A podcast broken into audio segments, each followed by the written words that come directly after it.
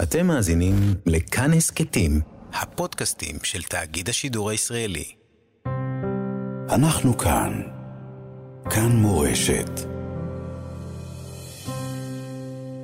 כאמור, אה, תוכניתה של אמילי אמרוסי משודרת אה, בשבועות האחרונים בשעה אחת גם היום, אה, תוכנית מרתקת, מחכימה, מעמיקה. באחת התוכניות היא אירחה בשבוע שעבר את אלוף משנה ארז אשל, שגם באמת ידוע כפעיל חברתי, מייסד המדרשות למנהיגות חברתית, כל המכינות הקדם צבאיות. היה ראש מכינת עין פרת, ארז אשל בימים הראשונים של המלחמה. היה בעוטף, ראה את הזוועות וחזר משם, הגיע לישיבות החרדיות, ביקש, דרש מהבחורים ליטול, ליטול נשק, להתגייס. זה ככה יצר איזשהו קונפליקט בחלק מהמקומות שהוא היה בהם. אחר כך הוא נסע לבני ברק, ושם הוא פגש את שני גדולי הדור, שני ראשי ישיבת סלבודקה, הרב משה הלל הירש, במשרדו בישיבה, ואז הגיע, פגש את הרבנית לנדו, ואז את הרב דוב לנדו, ניהל איתם שיחה. אה, ואני אה, אשים בפניכם את הריאיון מיד, אה, ששוחחתי איתו. אז כן, זה הוקלט בשבוע שעבר, והנה אנחנו משדרים את זה עכשיו. ארז אשל, ימים ספורים אחרי תחילת הלחימה הקשה בדרום, אתה מחליט להיכנס לתוך בתי מדרש של אה, אה, החברה החרדית, ואין מילה אחרת אלא פשוט לזעוק שם לאחינו חרדים לצאת אל הקרב. בלילה בין שלישי לרביעי, זו הייתה הפעם הראשונה שהגעתי באמצע הלילה הביתה, וישנתי פעם ראשונה ארבע שעות, או מה שנקרא אי אפשר לישון כי המוח מלא בסיוטים, אבל משהו נח, ואז קמתי בבוקר, ופתאום הפנמתי את השואה הקטנה שקרתה לנו, ושעמלק הופיע, ואמרתי לאשתי, אני חייב ללכת לחרדים. הם חייבים להיות חלק מהמלחמה הזו. אז הטלפון הבא אני עושה למייקל אייזנברג. אני אומר לו, תגיד לי, איזה ישיבה חרדית ללכת אליה? ואז הוא אומר לי, אין חרדים, הם בבין הזמנים. אז אמרתי לו, והם עוד לא חזרו, אפילו היה לו נימת ביקורת עליהם. אז אמרתי לו, תגיד לי, הבית כנסת החרדי הכי גדול שמלא בחרדים. אז הוא אמר לי איזה שם של בית כנסת שהוא פה, לא רחוק כאן, ואני נוסע לבית כנסת, והוא מלא ב-100-200 אנשים, הם בחזרת השץ. אני לא נותן להם לסיים חזרת השץ, ואני מתחיל לפנות אליהם, ובמשך 20 דקות נעצרת התפילה, ואני אומר להם, חבר'ה, יצא חתן מחופתו, זה מלחמת מצווה, זה לא מלחמת רשות. הם יבואו להרוג אתכם פה. והתפילה מתפוצצת, ויוצאים איתי איזה 20-30 חרדים, והם אומרים, אבל אתה חייב ללכת על זה לגדולי הדור. ואז אמרתי, מה גדולי הדור? אתם לא צריכים להקשיב להם. ואז אחד מהם אומר, אתה על מדים, כמו שאתם מקשיבים למפקדים שלכם, גם אנחנו מקשיבים למפקדים שלנו. ואז הוא נתן לי שם של אחד מגדולי הדור, סליחה שאין לי אותו הרגע, ואני הולך לגדול הדור, ואשתו מקבלת אותי, והיא מראה לי באיזה בית מדרש הוא. פה בירושלים? בירושלים.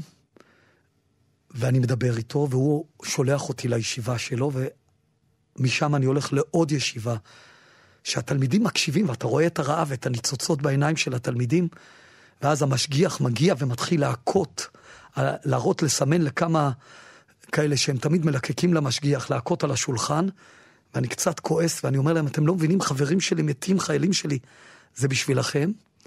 ואז אני מחליט ללכת לישיבת חברון. רב הלל זקס, הבת שלו, מימי, הייתה נשואה ל... היא אה, לא הייתה, היא נשואה לב... לאח הקטן של אימא שלי, גיטה, ואני בא לבית מדרש, ועוד פעם, העוצמה של הבית מדרש של ישיבת חברון, זה דבר שהוא לא נתפס.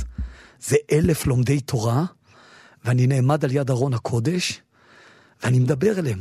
ואת רואה, את רואה שהתלמידים רוצים להתחבר לעם ישראל. ואת רואה את העוצמות, כי בהתחלה אמרו לי, בוא לראש הישיבה, אמרתי, לא הולך לראש הישיבה. ואני מדבר אל התלמידים, ואז מגיע מי שמפסיק, אבל הם הקשיבו, ראי, האירוע קרה כבר. ואני יוצא מישיבת חברון,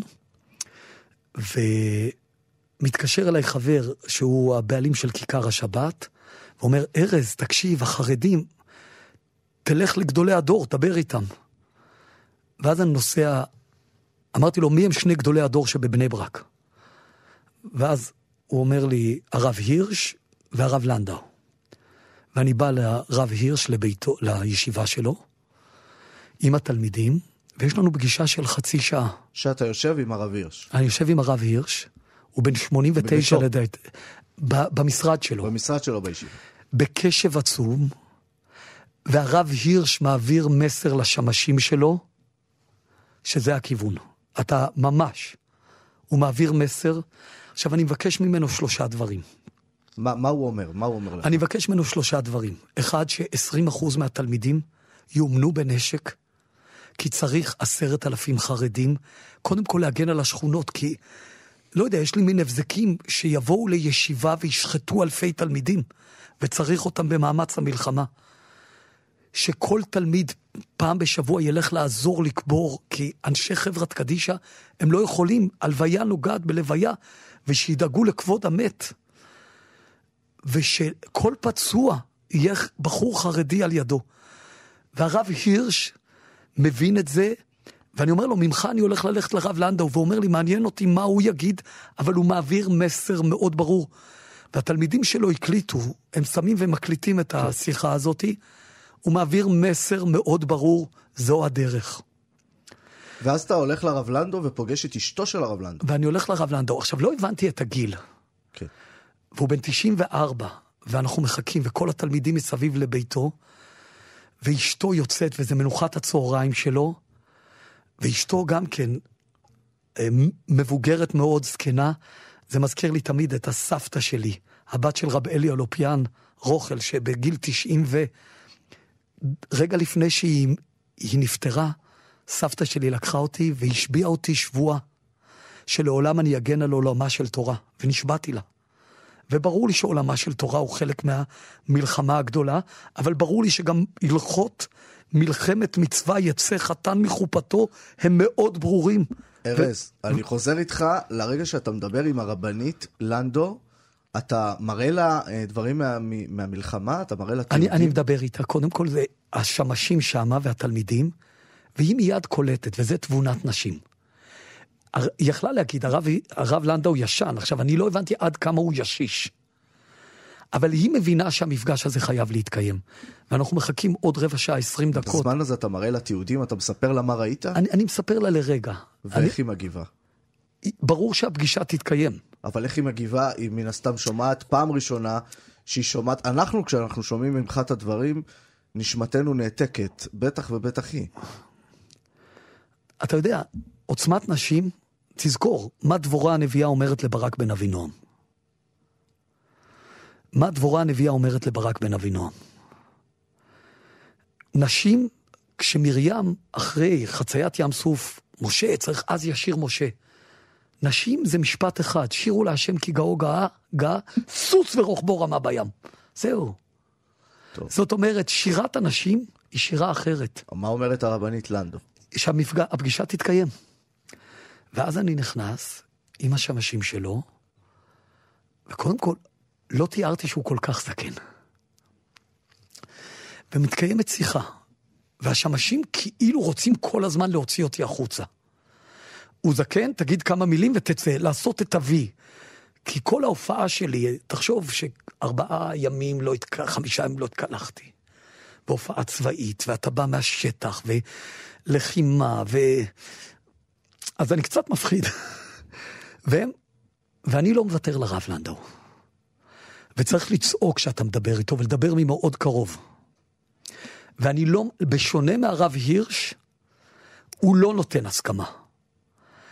ואני יודע שאם הוא ייתן הסכמה, אתה יודע, כמו שההנהגה של עם ישראל הפוליטית, כשהיא תתעורר, והאלופים והרמטכ"לים לשעבר, כשהם יגידו, טעינו, טעינו, טעינו, סליחה, סליחה, סליחה, ואז עם ישראל ישתחרר מקונספציות העבר, גם כמה מגדולי ישראל, אם הם יגידו, טעינו, טעינו, טעינו, ואתה רואה את זה במסירות נפש עכשיו של חרדים, ואתה רואה את זה בריקודים של החרדים בקריית גת. אשתי הראתה לי את זה, וזה עוד פעם. אתה רואה את הרצון, בשחרור החיילת החטופה. כן. החיילת, הרצון של החיבור. ואז אני אומר לו, ואז יש קטע קשה מאוד ביני לבינו, שמאותו רגע לא רציתי שיותר הפגישה תתקיים. מה הרגע? שאמרתי לו, הרב לנדאו, יש אלפי פצועים בבתי חולים. אלפי אלפים של פצועים. פעם כשהיה פצוע חייל או מישהו בפיגוע, אז יש מערכת שלמה שמקיפה אותו ואת המשפחה 24-7. היום אין, כי זה, המלחמה היא בכל מקום, אז אתה לפעמים יש פצועים שנשארים בלילה לבד בבתי חולים. ואמרתי לו, תן הנחיה שכל תלמיד חייב לעזוב את המקום שלו לביקור של פצוע אחד פעם אחת בשבוע, זה הכל. זה מה שביקשתי, כמו שרבי עקיבא גזר כשהוא הלך לבקר את תלמידו, מי שלא מבקר חולים כאילו שופך דמים. מה אומר הרב לנדו? ואז הרב לנדו אומר, לתלמידי הישיבות יש נפש רגישה. ואם הם יראו את הפצועים, הם לא יוכלו להתרכז בתלמוד תורה.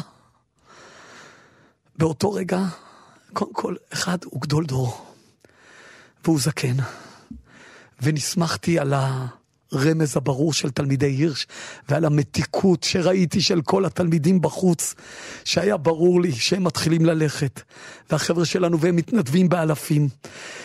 ויכול להיות שלפעמים, כמו שראש ממשלה צריך להחליף את היועצים והעוזרים שלו, גם גדולי ישראל העצומים צריכים להחליף את השמשים שלהם, שרוצים כל כך להגן עליהם, ולקחת את הרב לנדאו והרב הירש, והרב לנדאו והרב הירש, אני קורא לכם, אני אבוא אישית לקחת אתכם לפגוש פצוע אחד, חייל אחד, אזרח אחד.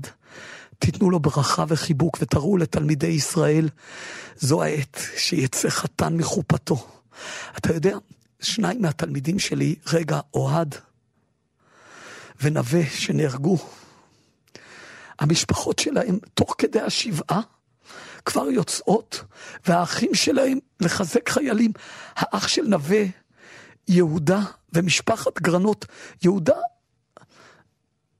מרגיש שאחיו נווה שנהרג, והדר שאחיו גרנות נהרג, זה נפש תאומה. הם יוצאים מיד לחזק את החיילים שימשיכו לנצח. יש גדולה בעם ישראל. זה עם גדול ועם קדוש, ואנחנו רואים את זה בחרדים, ואנחנו רואים את זה בהמוני ישראל, ואנחנו רואים את זה בדברים, ורק אלה למעלה, הזקנים, משה רבינו פוגש את זקני ישראל, צריך לעורר אותם. הרב לנדאו התכוון שהם יצאו, רק השמשים, וזהו.